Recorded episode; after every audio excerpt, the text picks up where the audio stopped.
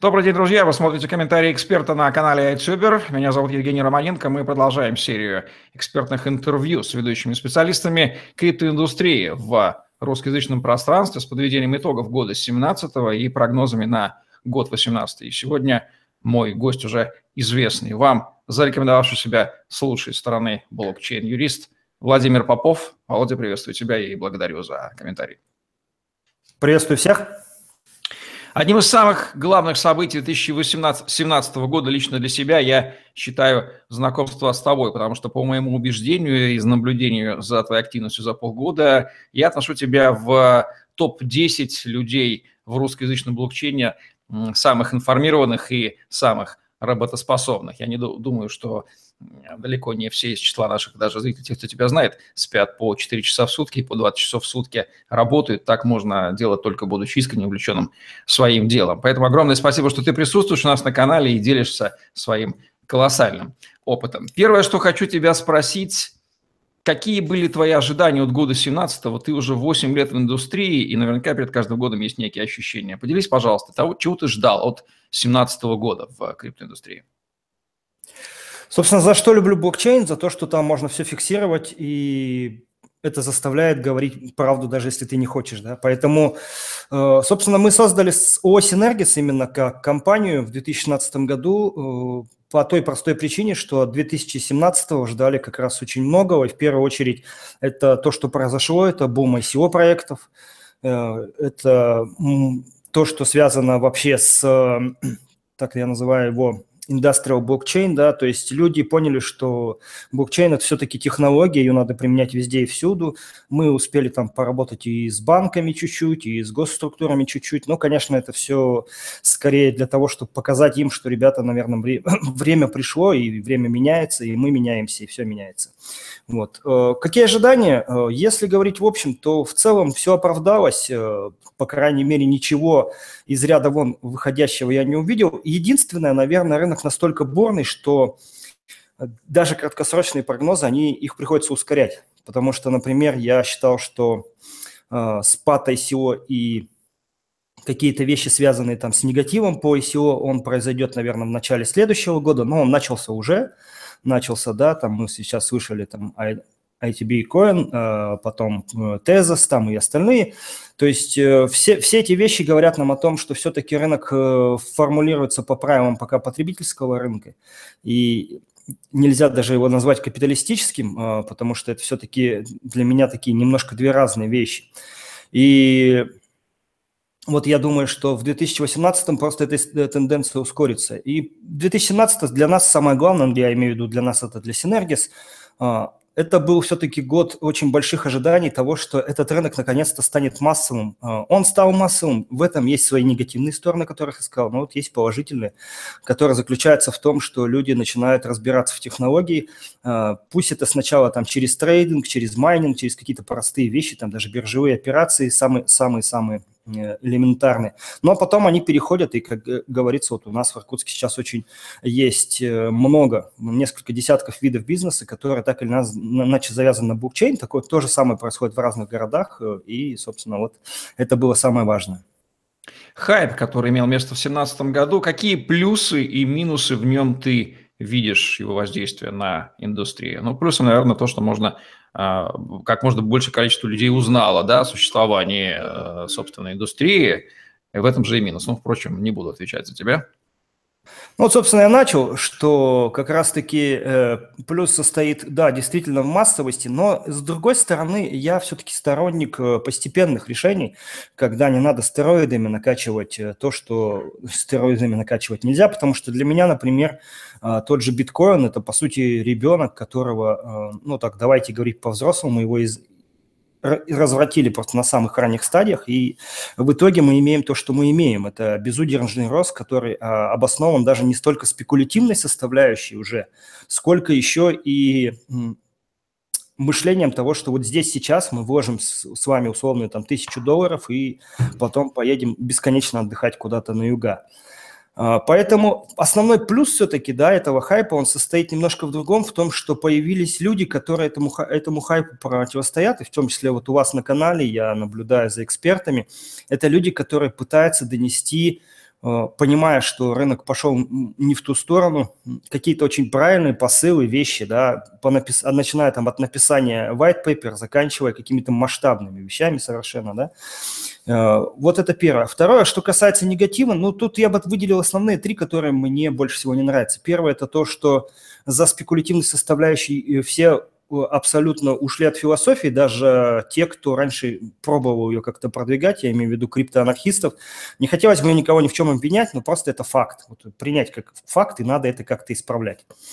А, второй момент, который я считаю негативный, это безудержный рост. Э, является там биткоин пузырем, не является. Является он там какими-то еще, еще непонятным инструментом, да, нестабильным. Это все сейчас не важно. Почему? Потому что важно совсем другое. Надо было бы э, всем разобраться, что биткоин прежде всего это но, основа новой финансовой системы. И вот, к сожалению, вот это тоже пока у людей нет понимания, как она строится, эта самая децентрализованная система.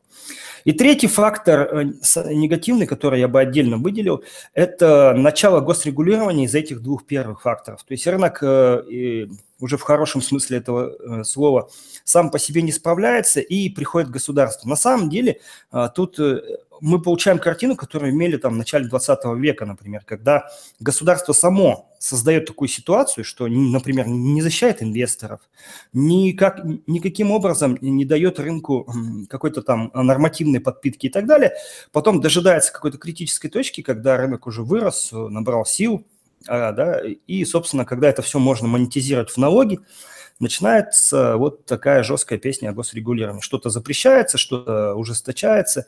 И я думаю, что вот это, наверное, самый негативный фактор. Почему? Потому что, в общем-то, у нас в руках золотая жила, и все, что нужно было сделать с ней, в хорошем смысле этого слова, пустить в нужное русло. Пока, к сожалению, не удалось. Так можно сказать, что философия блокчейна децентрализации сама по себе интереснейшая и а, прогрессивнейшая, собственно, которая, которая лежит в основе любых других природных взаимодействий, в отличие от человеческого, она столкнулась с э, массовым централизованным мировоззрением и э, в общем, попала под угрозу, поскольку большинство ее не понимает, не видит, не хотят, она им не интересна. Они видят в ней, так сказать, сиюминутные выгоды. То есть такое столкновение вот э, мудрости с совокупностью качеств современного человека, которая несколько отбрасывает преимущества, которые могли бы быть использованы, да, откладывает, но оно их откладывает на будущее, оно их, мы постоянно об этом напоминаем, что, ребята, блокчейн – это не про рост курса биткоина, это гораздо глубже, пожалуйста, видите в этом, не, сводите, грубо говоря, собственную супругу до уровня двухчасовой любовницы, да, сводите, видите в ней еще и друга, и брата, и единомышленника, и э, спутника жизни, вот нечто такое более глобальное, вот такие вот сравнения. Вот это вот вакханалия госрегулирования, которую мы наблюдали, очевидно, что функционеры всех стран столкнулись с феноменом, который мне понятен, неизвестен, и страны, в общем-то, разделились. Можно ли констатировать, что страны э, начали некое неявное соревнование между собой за то, чтобы оказаться в авангарде, в прогрессе, ну, либо заблокировать, запретить, может быть, по глупости, по страху этот прогресс. Есть ли некое такое разделение стран на прогрессивное и регрессивное части попыток регулирования, к сожалению, да, оксюмарон, регулирования блокчейна? А, но, собственно, а, государство само по себе оксиморон, как я всегда тебе говорю. А, в общем-то, история в чем? В том, что, на мой взгляд, государство стоит разделить на прогрессивные и, скажем так, регрессивные. Вот в каком аспекте. Те, кто понял, что биткоин – это независимость, в том числе и для государств. Например, Беларусь, она очень сильно устала от давления России, как бы там нам не показывали там на каких-то политических каналах, на самом деле все-таки Беларусь, она слишком зависима от России. Понятно, что это дружественное государство, понятно, что братский народ, но тем не менее всем, каждому хочется определенную степень свободы, а сейчас ее просто-напросто там нет. И поэтому, а, собственно, один из наших прогнозов, что в СНГ а, сформулируется, сформируется, извиняюсь, несколько э, центров э, блокчейнизации, она начинает себя оправдывать. То есть Казахстан пошел этим путем, потому что он тоже слишком привязан к э, путинской экономике, да, и также туда пошел, вот, собственно, второй, второй президент, да. Ну, собственно, и Украина тоже, она никогда в симпатиях особых к Российской Федерации, особенно в не замечена не было. Можно констатировать, что, в общем-то, в криптосоюзников у Российской Федерации тоже нету сейчас. Все, да. так или иначе, где-то в контрасте с ней играют. Да. Если брать международный уровень, то, в общем-то, конечно, униженная, растоптанная и полностью, я бы сказал, роботизированная в худшем смысле этого слова а, Япония, она тоже поняла, что на самом деле это ее шанс оторваться от э, вот этой ненавистной всеми э, американской системы долларовой. И одна из первых приняла не просто закон, а очень лояльный закон по большому счету. И теперь она выдает очень кучу лицензий, а это все-таки на минуточку 4 триллиона только э, личных да, инвестиционных денег, которые вообще могут в обороте быть, э, собственно, того же биткоина там и так далее. И поэтому я думаю, что вот маленькие государства, да, маленькие я имею в виду прежде всего, как я уже не раз говорил, с точки зрения того, что они могут... Э, с точки зрения насилия. То есть, э, ну, это Швейцария, да, там, Япония, там, еще какие-то страны, они, конечно, будут это использовать. Более того, конечно, это будут страны, скажем так, умные, потому что тот же Бангладеш – это тоже маленькая страна, несмотря на его э, население, которое больше, чем население России, э, тем не менее, он э, первый, кто запретил, собственно, биткоин. А, почему? Потому что страна, ну, вот, к сожалению, глупая. Это не значит, что там живут глупые люди, это значит, что там очень недальновидные политики, которые полностью зависимы там, от Запада и а, других структур, там, в том числе Китая, там, Индии и так далее. Вот. Я думаю, что вот по этому критерию надо их разделять, и с точки зрения государства это и есть прогрессивное и регрессивное а, законодательство. Ну, с точки зрения там, меня как анархиста, понятно, что все это плохо в любом случае. Вот смотри, мы с тобой имеем э, феномен двух стран с большой территорией и с ярко выраженной потестарной правовой системой, я имею в виду Россию и Китай. У них сходное совершенно отношение к криптоиндустрии, агрессия, запреты, бан, э, чуть ли там не уголовное преследование, причем, опять же, в канале сегодня так, завтра так. Вот в чем Россия и Китай схожи и почему они схожи, и что они вообще себе думают? Вот там политики на их уровне вообще наплевать, да, вот э, лишь бы удержание власти любой ценой и нафиг этот ваш криптомет. Или там тоже есть раздрай какой-то у них. Ведь мы же наблюдаем нас на, э, в российских органах. Там же единой точки зрения нет и в помине. Там есть перетягивание одеяла, каждый на себя тянет, причем каждая фамилия ну, свое глаголит. А, собственно, в России вообще, если так уж мы про 2018 год, и если немножечко про политику, я ожидаю, что усилится непосредственно конфронтация между политическими группировками. Почему? Потому что мы уже сейчас это видим, да, на примере Уликаева, на примере там, Маслякова. А, это очень ключевые фигуры. На самом деле я вот тут занимался анализом, там более двух десятков уже более-менее, скажем так, значимых э, политических, да, поли, э, скажем, фигурантов, они уже были задействованы в чем-то подобном, включая там губернаторов, э, которые для путинской экономики сделали очень много и, тем не менее, попали в пресс. А почему э, так происходит? Да потому что в бюджете, как сказал да, один известный человек, денег нет, и, соответственно, каждый пытается откуда-то выкроить новую копейку. Ну, у нас, собственно, в России это можно сделать только тремя способами. Первое – это посадить какого-нибудь олигарха, либо напугать его до такой степени, чтобы он, как Евтушенков, э, вновь поделился. Второй способ – это ввести новые налоги и сборы. Ну, у нас э, с налогами и так уже беда, да, в России, по большому счету, их вводить особо некуда, поэтому начали вводить сборы. Ну, там вот платежи за эти, за строительство, как там, за ремонт дома там и так далее, вот эти все вещи я имею в виду. И третий момент, откуда можно брать больше денег, это больше качать качать леса, больше качать нефти, больше качать там всякие руды и так далее. Собственно, поэтому и происходит этот самый раздрай, потому что политические круги начинают бороться за власть, потому что власть – это в Российской Федерации деньги.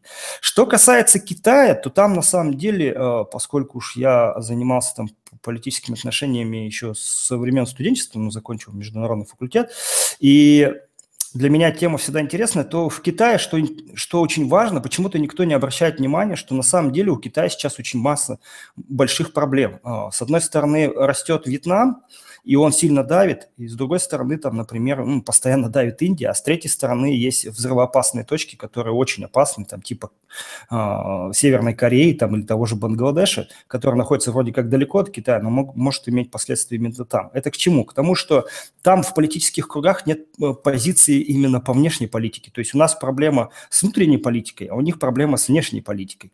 И исходя из этого, они э, стараются как можно жестче э, хотя бы зарегулировать э, внутреннюю свою политическую ситуацию. Почему? Потому что китайцев очень много, контролировать их, мягко скажем, для государства сложно, и, соответственно, все децентрализованные какие-то мотивы они стараются сразу же максимально централизовать. Но самый яркий пример, на самом деле, это e-commerce. То есть, если мы посмотрим, там те же там AliExpress, Alibaba, что это? Это, по сути, централизация малого бизнеса. И с биткоином происходит та же самая история. И вот э, я думаю, что в итоге это все закончится очень плачевно для Китая. Почему? Потому что у Китая очень большой процесс миграции, и они живут, вот, сами китайцы, в очень разных странах, и, соответственно, видят э, то, что в свое время видели советские люди, когда уезжали за границу. И вот э, для Китая, к сожалению, это очень плохо. Ну, плюс надо понимать, что к 2050 году там большая часть населения будет старой. И я думаю, что вот на фоне вот этих всех распри, да, э, политическая обстановка там обострится, потому что там э, сегодня только видимая часть. Так же, как у нас, что, ну, нет якобы там политического противостояния и так далее. На самом деле есть. И я думаю, что это вот обострится буквально там в ближайшие 10 лет. Да, Китай очень противоречивая страна, тенденция вида невооруженных глаз, вот эта перегретость экономики, это тотальная диспропорция между деревенской материковой частью и юго-восточным каким-то поясом, сохранение формальных коммунистической партии при де-факто рыночной экономике, полная анархия, с, ну, не анархия, а произвол с денежной единицей, противостояние Кореи, опять же, Штаты, да, в общем, страна полная противоречий, полная противоречий, и говорит о том, что она имеет некие четко выраженные тренды, позволяющие утверждать, что там все будет здорово, точно не приходится. Вот в 2018 году ожидается в России принятие такие, какого-то нормативного акта. В общем, что-то они там родят после выборов.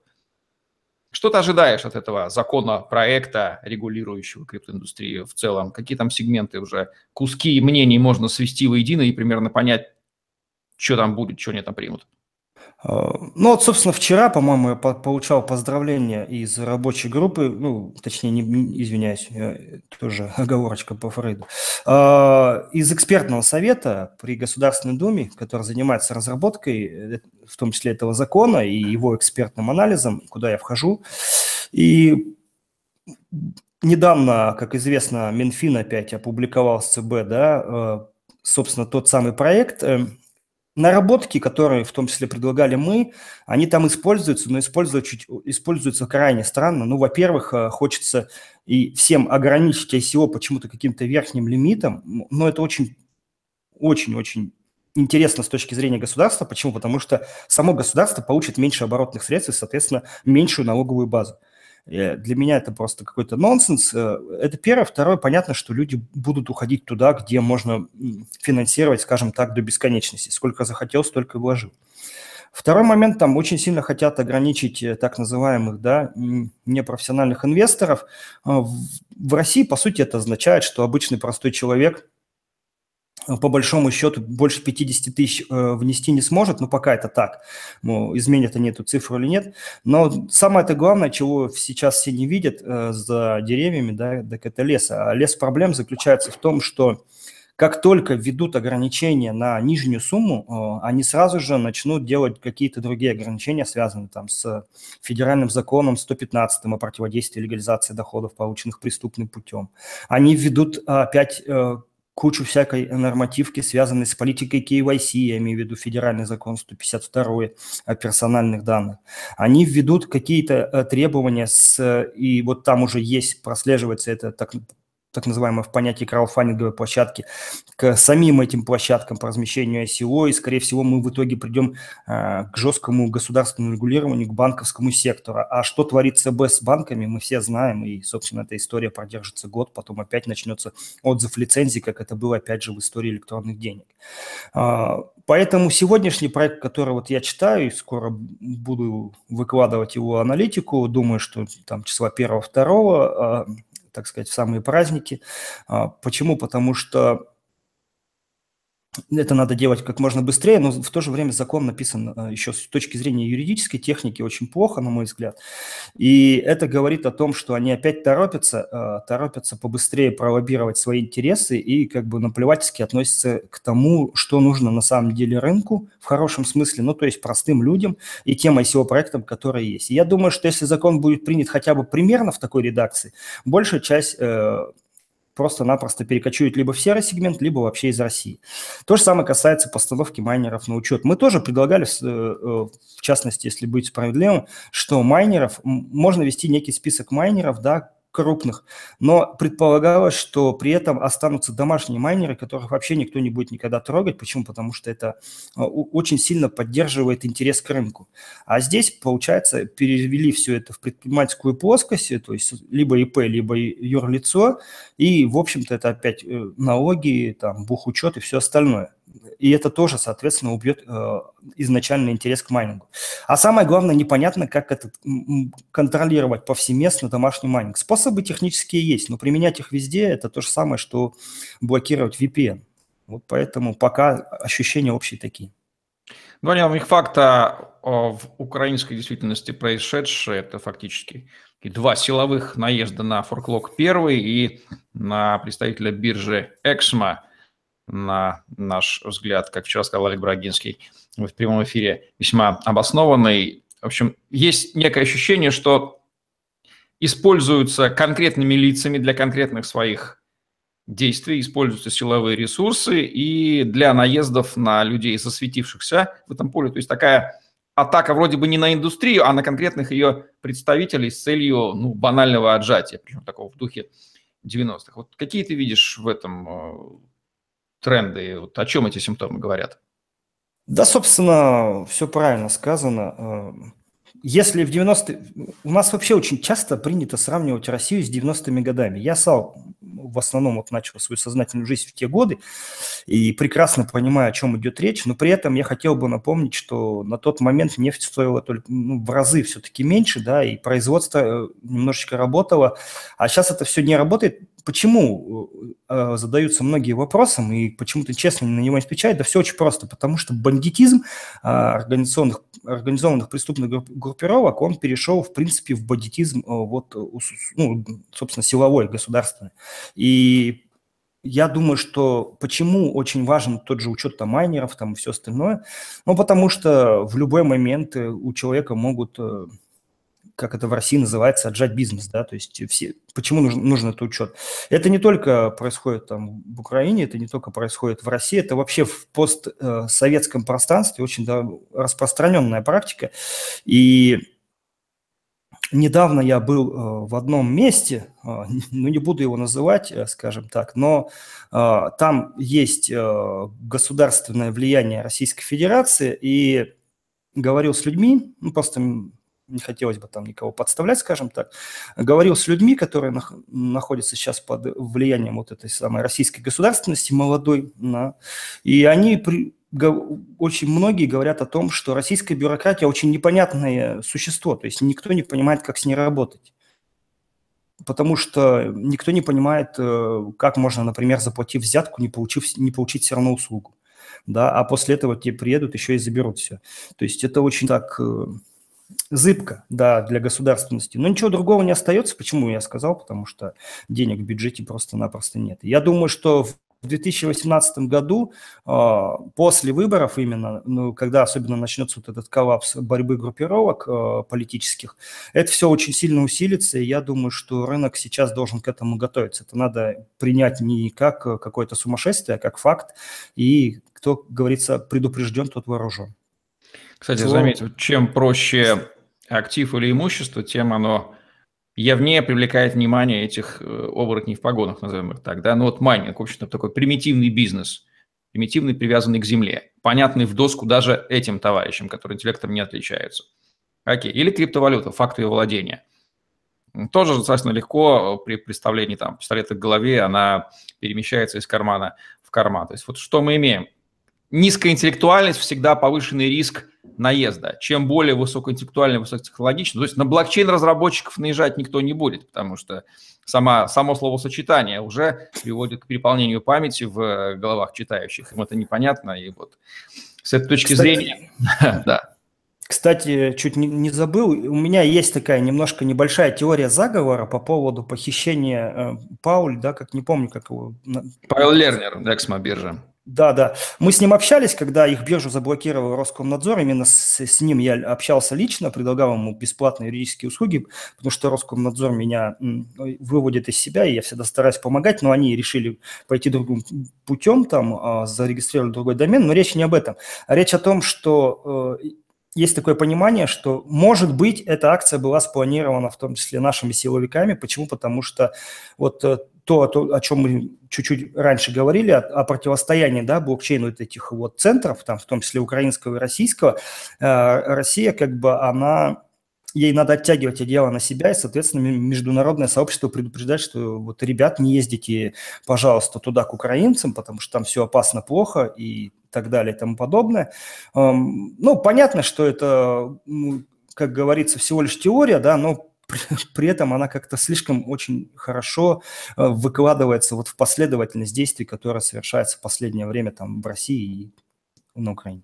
В общем, по крайней мере, мы видим, на каком языке государство продолжает разговаривать с молодым, новым, неизвестным, непонятным. Оно в этом плане себя отлично обнаруживает и демонстрирует, что, ребята, бойтесь меня, я невежественный, я страшный, я опасный, я несу массу рисков, поэтому не сталкивайтесь со мной лишний раз. В этом плане оно даже не пытается куда-то ночковаться, не пытается а, маскироваться под белое и пушистое. В каком-то смысле можно ему сказать за спасибо, что он показывает свое истинное лицо все большему, большему количеству людей. Ну и вот третий наш игрок, что-то мне хочется вернуться к а, Беларуси, развеять эту эйфорию. Элементы вот этого вот силового намека я увидел даже там, процитирую, как Лукашенко представлял подписанный суперлиберальный декрет, по-моему, в Палате представителей он это делал, он первые там 40 секунд, читал официальный текст, потом у него наступило переполнение после слова блокчейн-технологии, потому что человек совершенно к информационным технологиям не имеет и не имел никогда отношения, я сомневаюсь, что его мозг способен эти вещи переварить, поэтому, собственно, IT-индустрия там и развелась, потому что она непонятна товарищам, где сохранились там КГБ и КГК. Так вот, он сказал такую фразу. Короче, скажу по-народному. Я повелся на все ваши предложения. Ну, видимо, предприниматели продвинутые сказали, что Александр Григорьевич надо на фоне политической ситуации соображать быстрее, да, потому что индустрия нарождается. Есть у нас продвинутые люди, которые подумали уже, как этим заниматься. Это он имеет в виду, конечно же, Виктора Прокопия, неизвестного предпринимателя, которого до этого полгода парил в белорусском СИЗО. На этом языке он обычно разговаривает, белорусская власть с белорусским же бизнесом. А сейчас Прокопение главный налогоплательщик и главный пиарщик, разработчик этого декрета, что само по себе сомнительно. Это как если представить, что Чичваркин бы уехал в Лондон и пиарил бы режим Путина на весь окружающий мир, да, э, который от него же и пострадал. Так вот, я подумал так, говорит Лукашенко, ну, у нас сегодня этого нет. Если что-то будет хорошее, ну, деньги инвесторов в страну притекут, это в плюс. Если будет в минус, я знаю, с кого спросить последняя фраза обращена, естественно, к тем, кто это все будет воплощать. То есть человек показывает, что я это вашего всего не понимаю. Вы меня убедили, что это надо сделать, но спрос с вас будет, если не дай бог что, выражаясь языком Александра Павловича, он техническое задание толком не сформировал, но уже наложил кучу ответственности за отсутствие результата. Это, на мой взгляд, очень великая опасность для тех, кто знает белорусские реалии, как белорусская власть э, работает с бизнесом. Поэтому эйфорию я совершенно не разделяю по этому поводу, знаю, что там под декретом, который вступает в силу в марте всего лишь 2018 года, там еще есть миллион подзаконных актов, есть кондовище совершенно белорусская система бухгалтерского учета, одна из самых сложных в мире, белорусскому бухгалтеру надо памятник ставить. Есть очень тупое кондовое внешнеэкономическое законодательство, которое архаично совершенно и здорово сдерживает э, развитие. То есть там такие нормы, что просто в лотеры приводят, там какие-то разрешения на вывоз капитала, в общем, такой бред, который, в общем, к зеленой стране не имеет отношения. Ну и плюс сам декрет направлен-то, в общем-то, на, на такую экономическую зону белорусскую, парк высоких технологий, на его резидентов всего лишь. И то, что он дискриминирует всю остальную белорусскую индустрию, да, и выделяет одну IT, это тоже не делает э, чести большого автором декрета. В общем, вот вся эта эйфория мне очень не нравится, поскольку я эту страну знаю хорошо, являюсь ее гражданином. Я поизучаю этот вопрос. Вот изучал ли ты глубоко положение декрета, потому что он как-то слишком либеральный действительно – я, честно, я не верю Лукашенко, что не может человек в 60 лет, который занимался геноцидом предпринимательства, вдруг раз и стать таким либералом. Он всегда понимал, как нефтепродукты покупать дешево и продавать. Вот это он понимал отлично, и как отжимать предпринимателей и забирать бизнес. А вот с, с этими технологиями... А может быть, это как Горбачев запускает в 85 году перестройку, да, которая потом выйдет из-под контроля и элегантненько, так сказать, сметет. Кто знает? Что ты думаешь? А, ну, собственно, посыл абсолютно правильный. Э, у меня три тезиса по этому пункту. Во-первых, э, вообще вот э, славянские народы, надо сказать, их доверие, ну, доверие вообще хороший фактор и хорошая черта характера, но, к сожалению, доверие используется вот государственной властью. Мы никак не можем привыкнуть, что мы живем в государстве, да, уже там тысячу лет. Именно тысячу лет, что важно. И, собственно, вот государство каждый раз на этом играет. Вот буквально на своем примере это ощутил в этом году очень сильно. У нас идет э, очень долгая дискуссия с э, известной Элиной Сидоренко, и она приезжала сюда, в Иркутск, по приглашению моих э, коллег, где мы вступили, собственно, опять с ней в спор, жаркий довольно-таки, и она вот здесь людям рассказала о том, как все хорошо, как власть готова к диалогу с людьми, как э, насколько плохо быть анархистом. И буквально через э, несколько дней после ее отъезда Минфин опубликовал свой знаменитый вновь э, появившийся да, посыл о том, что, скорее всего, уголовная ответственность все-таки будет введена за разные виды деяний, связанных с криптовалютой. Это первое. Второе, э, сама Елена Сидоренко через некоторое время сказала о том, что да, к чертям Иркутск давай, э, будет, э, в общем-то, да, выскакивать, мы просто весь этот майнинг быстро прикроем. Вот это двуличие, оно на самом деле э, на всех ветвях власти. В Казахстане я такое вижу, к сожалению, несмотря на большое мое уважение там, к ребятам, которые трудятся. И в Беларуси то же самое. И это надо просто понимать и принять. Пока люди не примут и не поймут, ну, собственно, будем жить так, как живем. Это первое. Второе, тезис, он заключается для меня, как юриста, э, в одной очень простой фразе, это декрет. Когда я на пороге 21 века, да, а тем более уж во, на втором десятке лет слышу слово «декрет», ну, у меня ничего, э, в общем-то, хорошего в голове не возникает, потому что все-таки это архаичная форма, и сейчас она применяется, ну, разве что вот в Беларуси, там, нет, на самом деле на международном уровне тоже есть эта категория, но только вопрос в том, что там она себя не дискредитировала, а у нас все-таки декреты, они были дискредитированы советской властью, как бы там кто к ней не относился, с юридической точки зрения там просто был полнейший хаос. И третий момент, вот сейчас я начал анализировать, я, во-первых, сам декрет почитал, во-вторых, я почитал э, то, что высказали ребята из Deloitte, плюс я собираю мнение ведущих IT-юристов России, и не только России, но и СНГ, и скоро тоже будет э, по этому поводу публикация, но мое ощущение сложилось такое, что на самом деле этот декрет делали как Конституцию Российской Федерации в 1993 году, 12 декабря она была опубликована. А, почему? Да потому что ее просто собрали вот так по крупицам из нормативно-правовой базы международного права. И здесь тоже такое ощущение, что посадили людей, они неделю сидели. На... Э, Ровно так и было. Там же английское право приплели, там же действительно очень прогрессивные люди. Э, создали вещь, которая не приживает приживаемая не приживается на правовой практике белорусской, которая архаична. Это как попытаться посадить, не знаю, кокос в а, землю Арктики. Кокос хороший, земля Арктики тоже, но эти вещи не, не, не ну, так, между собой. Да. Я как человек, который изучал э, пять лет общепризнанные принципы и нормы международного права, как, как они имплементируются в правовой системе Российской Федерации, как они имплементируются в правовой системе Украины, Белоруссии, Казахстана и других стран, могу с уверенностью сказать, что вот эта история, она работает в лучшем случае только на долгосрочно, потому что если посмотреть, сколько Конституционный суд у нас в Российской Федерации принимает постановления, определений, да,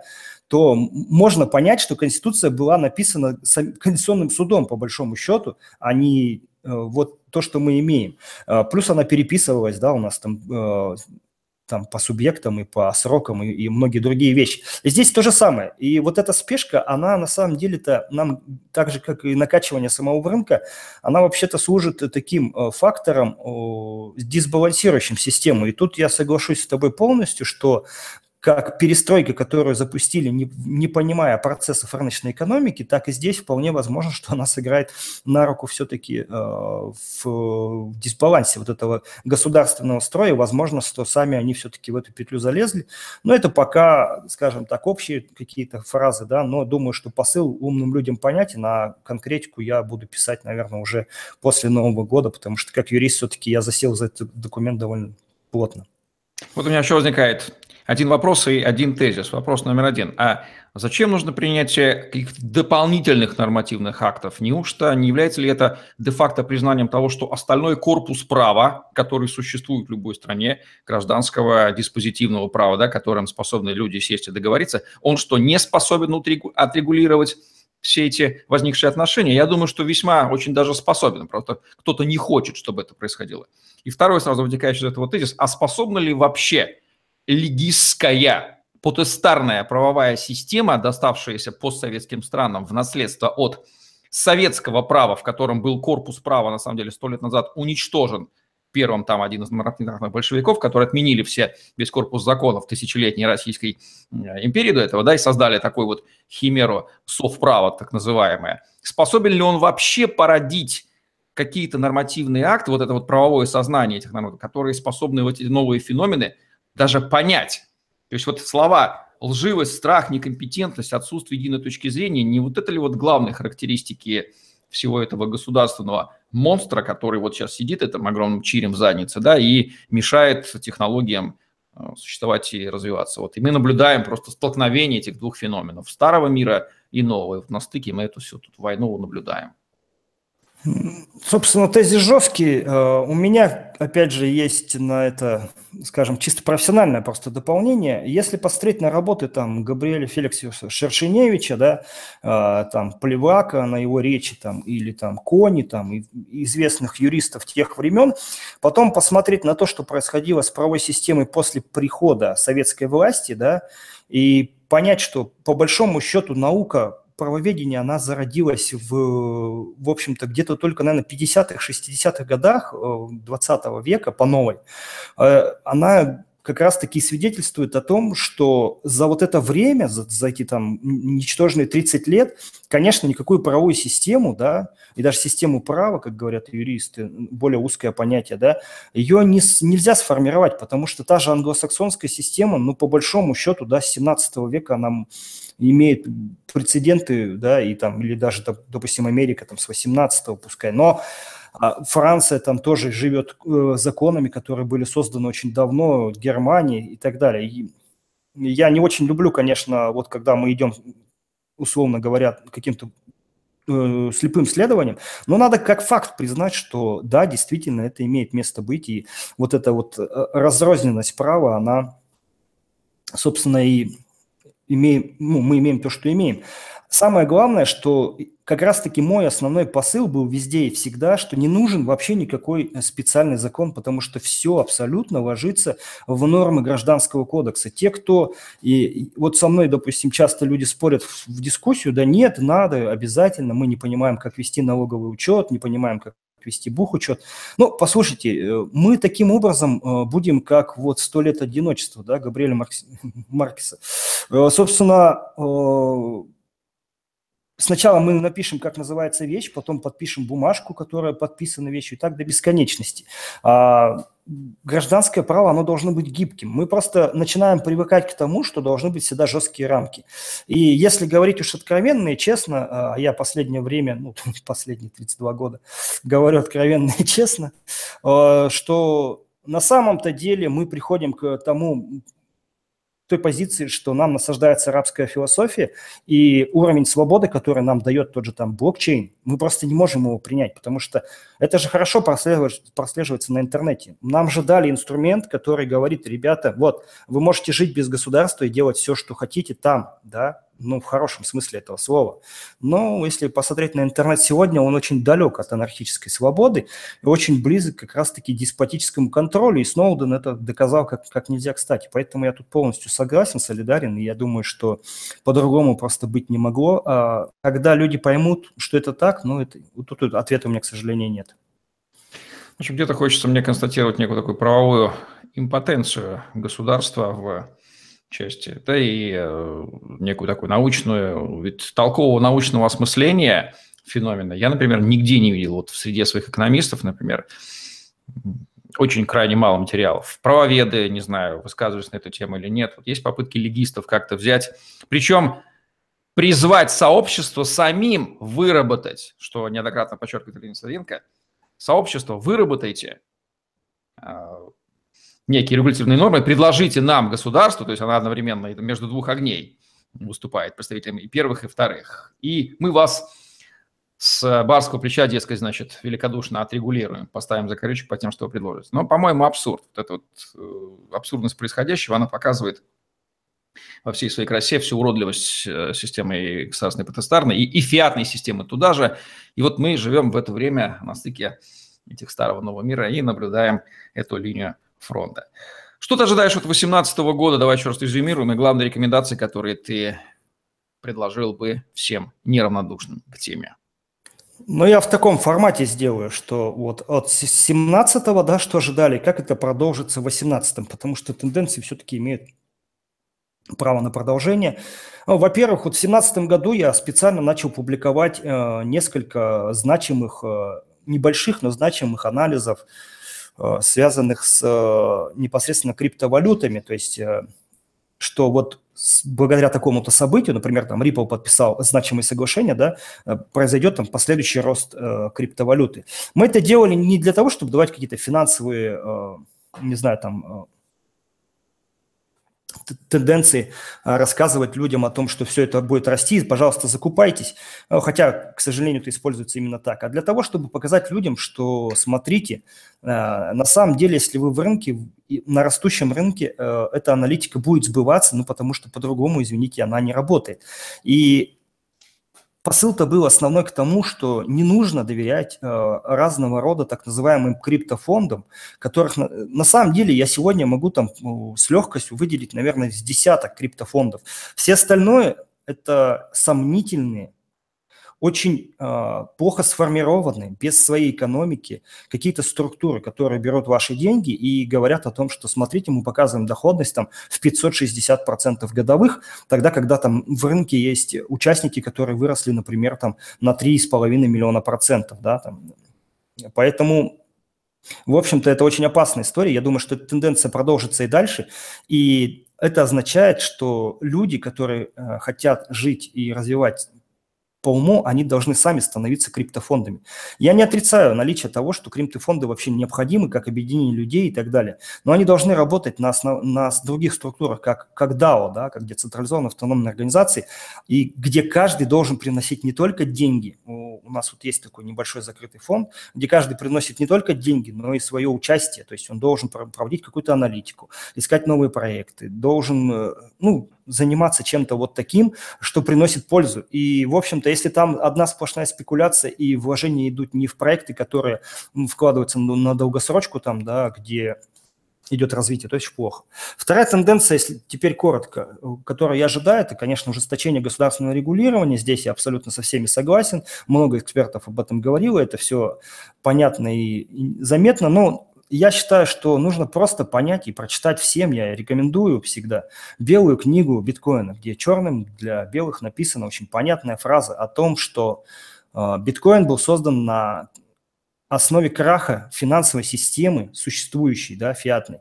И поэтому Поэтому превращение его в деривативы – это всего лишь напро- напросто отсрачивание это вот, с этой э, позиции госрегулирования и вот этой революции, которая нас ожидает. Потому что мы в итоге все равно придем к частным деньгам, и их будет бесконечно много. Если, например, там я когда начинал свои курсы, там в мае, по-моему, их было там около 500-600, то сейчас они за 1400 уже перевалили, но это только начало, потому что их будет больше, больше и с каждым годом, и все равно государство не сможет это регулировать, это надо просто признать и готовиться именно к этому и жить этим изначально, тогда мы просто этот процесс ускорим.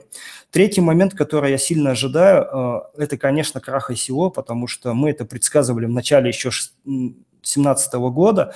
А, почему? Потому что ICO пошло по очень э, странному пути сбора средств и не создания продукта. Токен, на минуточку, это вообще-то а, вложение денег в продукт в услугу, там, в форму, в какой-то конкретный девайс и так далее. Сейчас я даже десяток проектов не набрал, которые что-то сделали и сделали хорошо. Вот. Но может быть с три десятка проектов, которые хоть что-то вообще сделали. А это при том, а при этом изучил ты проектов через голову свою, ты прогнал около 350, да? Сейчас уже больше, ну, в конце года мы ускорились, я вот сейчас считаю, сколько, ну, то есть ну, даже порядка трех сотен. Но это на самом деле просто ни о чем. Плюс еще надо понимать, что есть помимо меня еще аналитики, которые тоже изучают эти проекты. И вот все вместе мы набрали вот такое количество. Это очень плохо. То есть от силы 10% заявивших что-то делают. Да, но я думаю, что на самом деле, к сожалению, еще меньше, если особенно брать там Китай или какую-нибудь, не, не дай бог, там Южную Америку, где этих ICO там по пальцам, но они все очень странные. Вот. Третье, что я ожидаю, четвертое, что я ожидаю, это, конечно же, появление разных рейтинговых агентств. Вот я считаю, что это неимоверная просто, а, ну, так, если мягко сказать, глупость. Почему? Потому что рейтинги, конечно, нужны рейтинги, конечно, важны. Но так как сейчас работает система, это просто переход к тому, что было в кризисе 2008 года. То есть сейчас рейтинг там, я не буду называть у разных ресурсов, но он стоит там полтора биткоина и больше.